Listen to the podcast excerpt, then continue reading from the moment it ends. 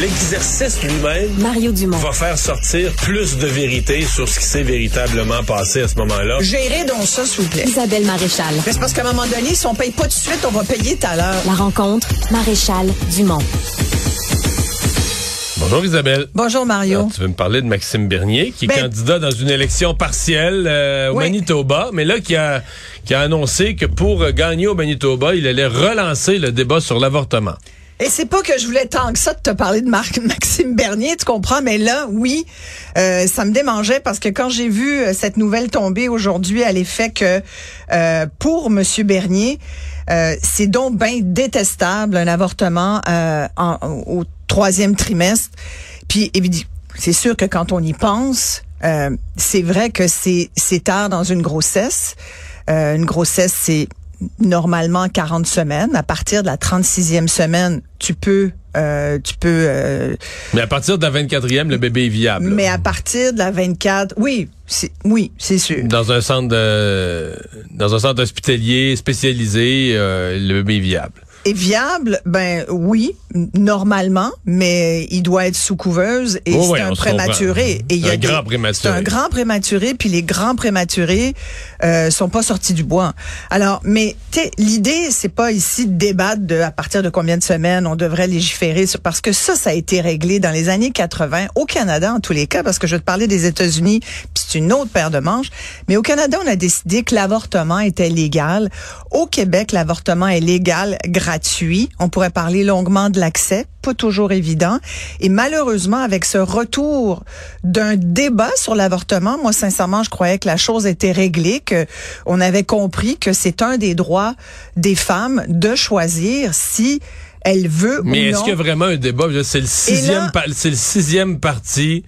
Mais à là, la Chambre de, ben en moi, politique voilà. fédérale, là, pourrait, absent on... de la Chambre des communes où euh, un Attends, gars... Attends, puis il est pas élu, là. C'est ça, non, un mais... gars. Et il dit que s'il est élu, il relance le débat, mais même s'il était élu, il relance le débat. Il va surtout mettre le trouble dans le caucus t'sais, conservateur. Là. Il gagnera pas un vote sur l'avortement. Tu pourrais toujours dire, comme tu tu pourrais toujours dire, il fait du bruit avec sa bouche, il sera intéressant, en tout cas pour ceux qui trouvent ça intéressant, mais tu sais, chef du Parti populaire du Canada, qui porte très mal son nom, parce que c'est exactement le contraire. Personne qui connaît ce parti-là, personne qui... Ils n'ont pas de représentation. Il y a... Il, il est deux, rendu, deux pour cent d'appui dans les derniers sondages. Il est rendu au Manitoba. Faut-tu être assez désespéré pour... Euh, parce bon, que c'est, une circon- c'est une circonscription. Il y a eu vingt pour cent, vingt-deux pour cent du vote à son parti. Qui s'est dit, et c'est pour ça, non, mais c'est pour ben ça. Ouais. Et là, il y a une partielle là. Donc, ouais. il s'essaye. Ben oui, il s'essaye. Il s'est essayé combien de fois, Mario? Hum. Je veux dire, mais c'est pour ça que je te demande, est-ce que le débat est mais, vraiment relancé? Oui, c'est-à-dire, le débat est relancé, puis c'est pas Maxime Bernier qui vient de le relancer aujourd'hui, c'est que Maxime Bernier continue et met de l'huile sur le feu dans un débat qui crépite, que juste, tu sais, c'est comme il y a des cendres, puis c'est que ça a comme pas vraiment, le feu est pas éteint, ça fait cinquante, quarante ans qu'on, que les, les, ceux qui se font appeler les pro-vie, là, c'est-à-dire les anti-avortements, qui essayent de garder ce débat-là vivant. Et là, chaque personne, que ça soit un Pierre Poilievre, que ça soit un Maxime Bernier, qui repart ça, je trouve que c'est négatif, nocif. Mais Pierre Poilievre repart pas ça, il a dit qu'il toucherait jamais à ça, là. Ben, il a dit qu'il toucherait jamais à ça. Oui, mais quand tu regardes ses amitiés euh, facebookiennes ou les groupes d'intérêt, il y a quand même des gens qui ont fait des liens avec des groupes anti-avortement. Il a dit ça quand euh, on, on l'a mis un peu sur la, la sellette, puis qu'on lui a reproché d'avoir une position qui... On lui a demandé de clarifier sa position, en fait, sur, le, sur l'avortement, parce que c'était pas clair qu'il était pas contre. Mais, tu sais, il y a beaucoup de gens, je pense, dans le caucus de Poilievre, qui sont pas pro, euh, pro-choix. Euh, moi, j'aurais de grandes... j'aurais de... C'est pour ça que si Maxime... Mettons que Maxime Bernier était élu, pour Pierre Poilievre, je... ça serait un cauchemar parce que Maxime Bernier pourrait pas gagner, rien gagner. Exact. Mais il pourrait faire provoquer des votes qui ferait qu'une vingtaine de membres du caucus des, des conservateurs seraient toujours mal à l'aise. Puis il, y aurait, il y aurait le goût de voter avec Bernier. Et là, Pierre Poilievre, ça serait un cauchemar pour lui, là. Ouais, parce que, mais tu sais, je pense que c'est, c'est quoi ça, véritablement, Poilievre, son opinion là-dessus? Penses-tu qu'il est pro-choix ou pro-vie? Moi, je pense qu'il est pro-choix. En tout cas, lui, il semble pas, lui, il est sans ambiguïté là-dessus, là. Ouais. Ouais, Erin O'Toole l'était aussi dans le discours, sauf qu'il s'était allié pour se faire élire chef conservateur. Il se faisait ouais, reprocher, de, il se faisait reprocher de être allié temporairement avec les... Il est les... tellement populiste dans le ton, t'sais que, puis c'est tellement, pour moi, c'est des, c'est, c'est des politiciens qui sont tellement opportunistes, qui vont là où le vent. où le vent tourne, tu comprends? Ils sentent la chaleur puis ils se disent, OK, bon, on n'ira pas là, mais là, là, par exemple, il y a des gens qui ont peut peut-être aller chercher de ce bord-là, on va aller là, tu comprends? C'est c'est comme des espèces de, presque des girouettes, tu sais, quand le vent mmh. arrive dans le... Mais genre, pas, pas Justin Trudeau?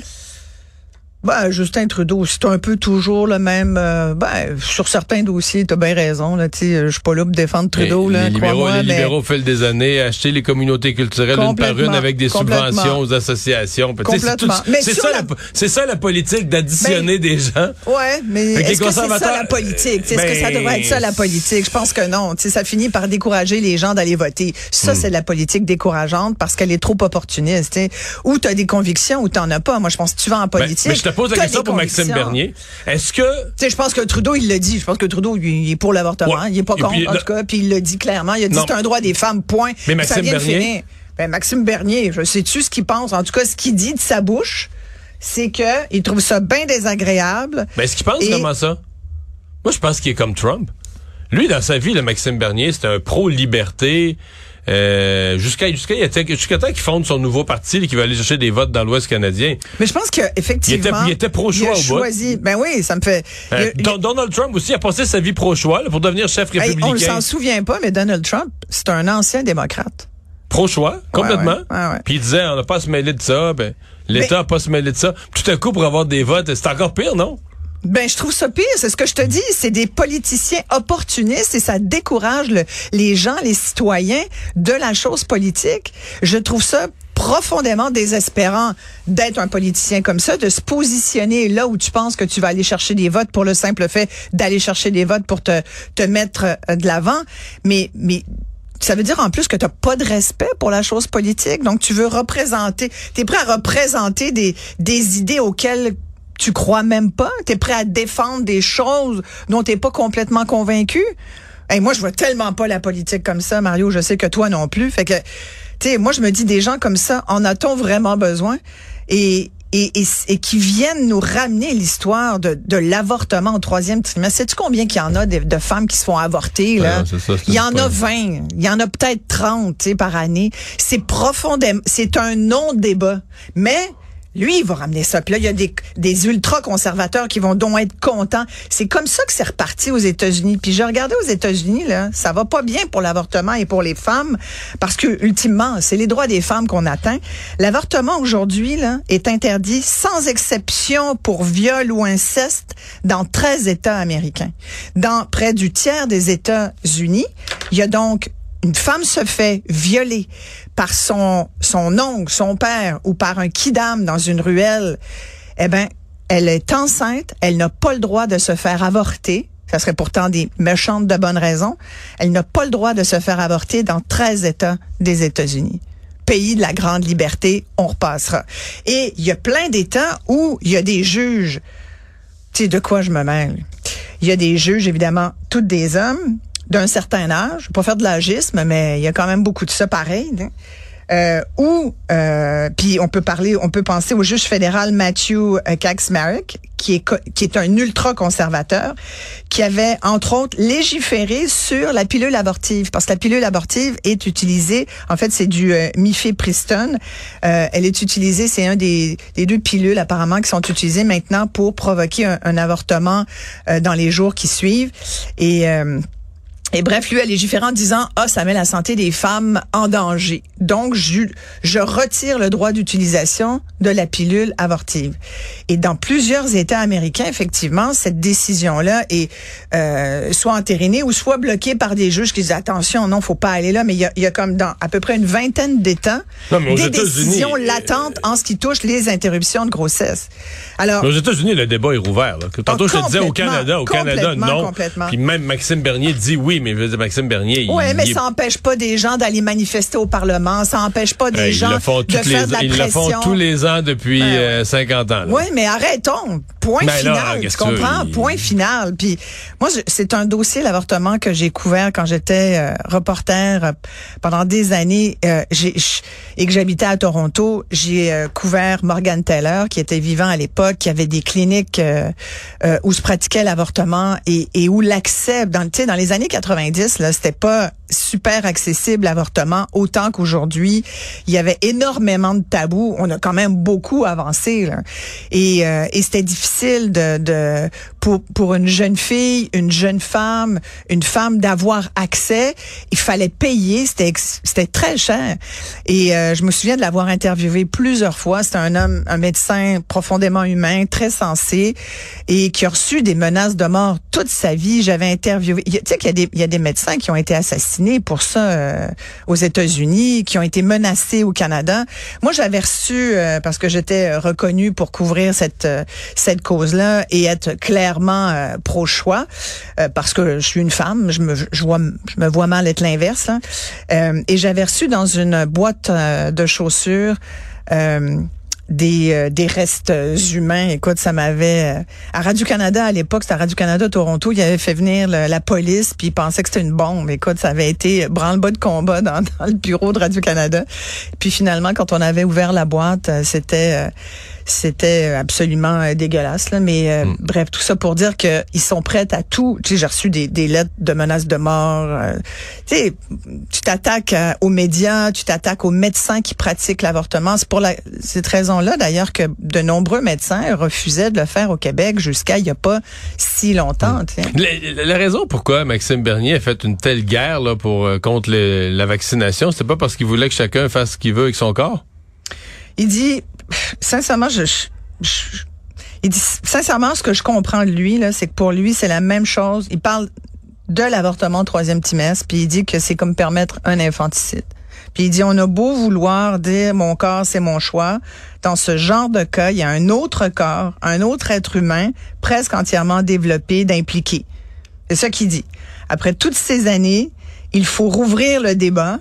Et c'est pour ça que je mets au défi Pierre Poilievre de nous dire s'il est pour le meurtre des enfants non nés au dernier trimestre. C'est pas rien de dire ça, Mario. Moi, c'est contre ça que je me lève. C'est de dire, tu ne peux pas dire qu'un avortement, même au troisième trimestre de grossesse, étant donné qu'on, qu'on parle ici de cas extrêmement rares où il faut vraiment connaître la situation de la mère pour, pour en arriver là. Je pense qu'il n'y a aucune femme qui souhaite... Euh, parce que c'est c'est un c'est un accouchement là, tu sais, qui souhaite avec des c'est très compliqué et sincèrement ça doit pas faire du bien. Donc il y a aucune femme qui souhaite être de, dans cette position là. Je pense que quand tu arrives là, c'est parce que non, tu n'as pas d'autres d'autres choix, tu sais. Et donc malheureusement des fois c'est le médecin qui dit écoutez on va être obligé euh, de vous accoucher mais votre bébé n'est pas viable. Tu sais, des fois oui le bébé peut avoir l'air tout formé mais on sait très bien que ce sera pas forcément un enfant viable à terme. Donc euh, je pense qu'il faut laisser la science, les les femmes avec leurs médecins décider et que ce n'est certainement pas à des politiciens qui s'appellent Bernier, Poilievre ou tout autre de décider de ce qu'on fait avec notre corps. Et pendant que je te dis ça, ben dans plein d'autres pays sur la planète, le sort des femmes, euh, je pourrais parler des viols qui, qui servent d'armes de guerre en Ukraine, je pourrais parler des Iraniennes qui ont toujours de moins en moins de droits. La liste des des euh, des atteintes aux droits des femmes depuis les dernières années s'allonge. Tu sais, je lisais un article de New York Times là, sur euh, les interruptions de grossesse et euh, Et, et l'avortement aux États-Unis. Et il euh, y a quelqu'un qui disait, c'est fascinant de voir à quel point les armes sont plus protégées aux États-Unis que les femmes. Mais aux États-Unis, c'est, le, c'est, le, c'est aussi le symptôme de quelque chose de plus large. C'est-à-dire que les Américains se sont retrouvés contre, entre autres là, après le onze septembre, contre des intégrismes religieux. Et plutôt d'y répondre, et ça, je, je dis ça en le présentant comme un peu un mystère pour moi, mais plutôt d'y répondre en disant, ben non, nous, on va pas embarquer dans le fanatisme religieux ou dans l'intégrisme religieux. C'est, leur réaction a plus été de dire, ben nous autres aussi, on va avoir un intégré, notre, t'sais. Donc, les États-Unis sont devenus beaucoup plus religieux, là, beaucoup plus euh, fanatiques de religion, euh, pas de la même religion, ils sont pas devenus non, musulmans, non. là. Non, tout à fait. Mais ils sont devenus beaucoup plus... Et donc, tout ce qui était des mouvements euh, très, très... C'est-à-dire, très... On, on les voit plus. J'ai l'impression qu'ils l'ont toujours été. T'sais, c'est quand même le pays de... de... Il y a toute la, ce qu'on appelle la Bible Belt, Euh, on l'appelle encore la Bible Belt, là. Tout le sud des États-Unis, ultra religieux, euh, catho. Sauf qu'aujourd'hui, euh, de... là, ça l'est plus qu'il y a trente ans. Mais là, là, aujourd'hui, ils se donnent le droit de s'exprimer d'abord parce qu'on est dans une ère où tout le monde s'exprime comme il veut, n'importe où, euh, et sur n'importe quelle plateforme. Et, et là, maintenant, ben, ils se donnent le droit de dire, nous sommes un vrai groupe qui, qui est représentatif de beaucoup de monde. Et c'est vrai que ça finit par être ben, beaucoup de monde. Sont, là. Ça finit par être beaucoup de monde, effectivement. Quand tu regardes le nombre d'États, écoute, c'est pas rien. C'est, c'est le tiers des États-Unis, quasiment, là. Et puis, c'est pas fini du non, tout. Non, mais c'est là. Ça que j'allais dire. C'est pas un nombre qui va en diminuant, là. C'est un nombre qui va en augmentant. Exactement. À l'heure actuelle, il y a des projets pour resserrer dans plusieurs autres États. Dans une, au moins une douzaine, quinzaine d'autres États. Alors moi je dis, tu sais, quand euh, Christopher Fernand ici nous dit euh, au Canada, vous inquiétez pas, ça, ça, on rouvrera jamais ça. Là. Ben peut-être d'un point de vue global, mais sur le plancher des, sur, sur la terre ferme, là où sont les citoyens, ça empêche pas les gens. T'sais, c'est comme ça que tu forges des mentalités. En attendant un tel qui repart, tu dis ouais, ouais, dans le fond il y a pas tort. Tu sais, c'est vrai que ça a pas de bon sens. Puis tu comprends, c'est comme ça qu'on finit par élire des gens qui ressemblent pas trop à ce qu'on veut finalement comme représentants. Isabelle, merci. Merci, Mario. Au revoir.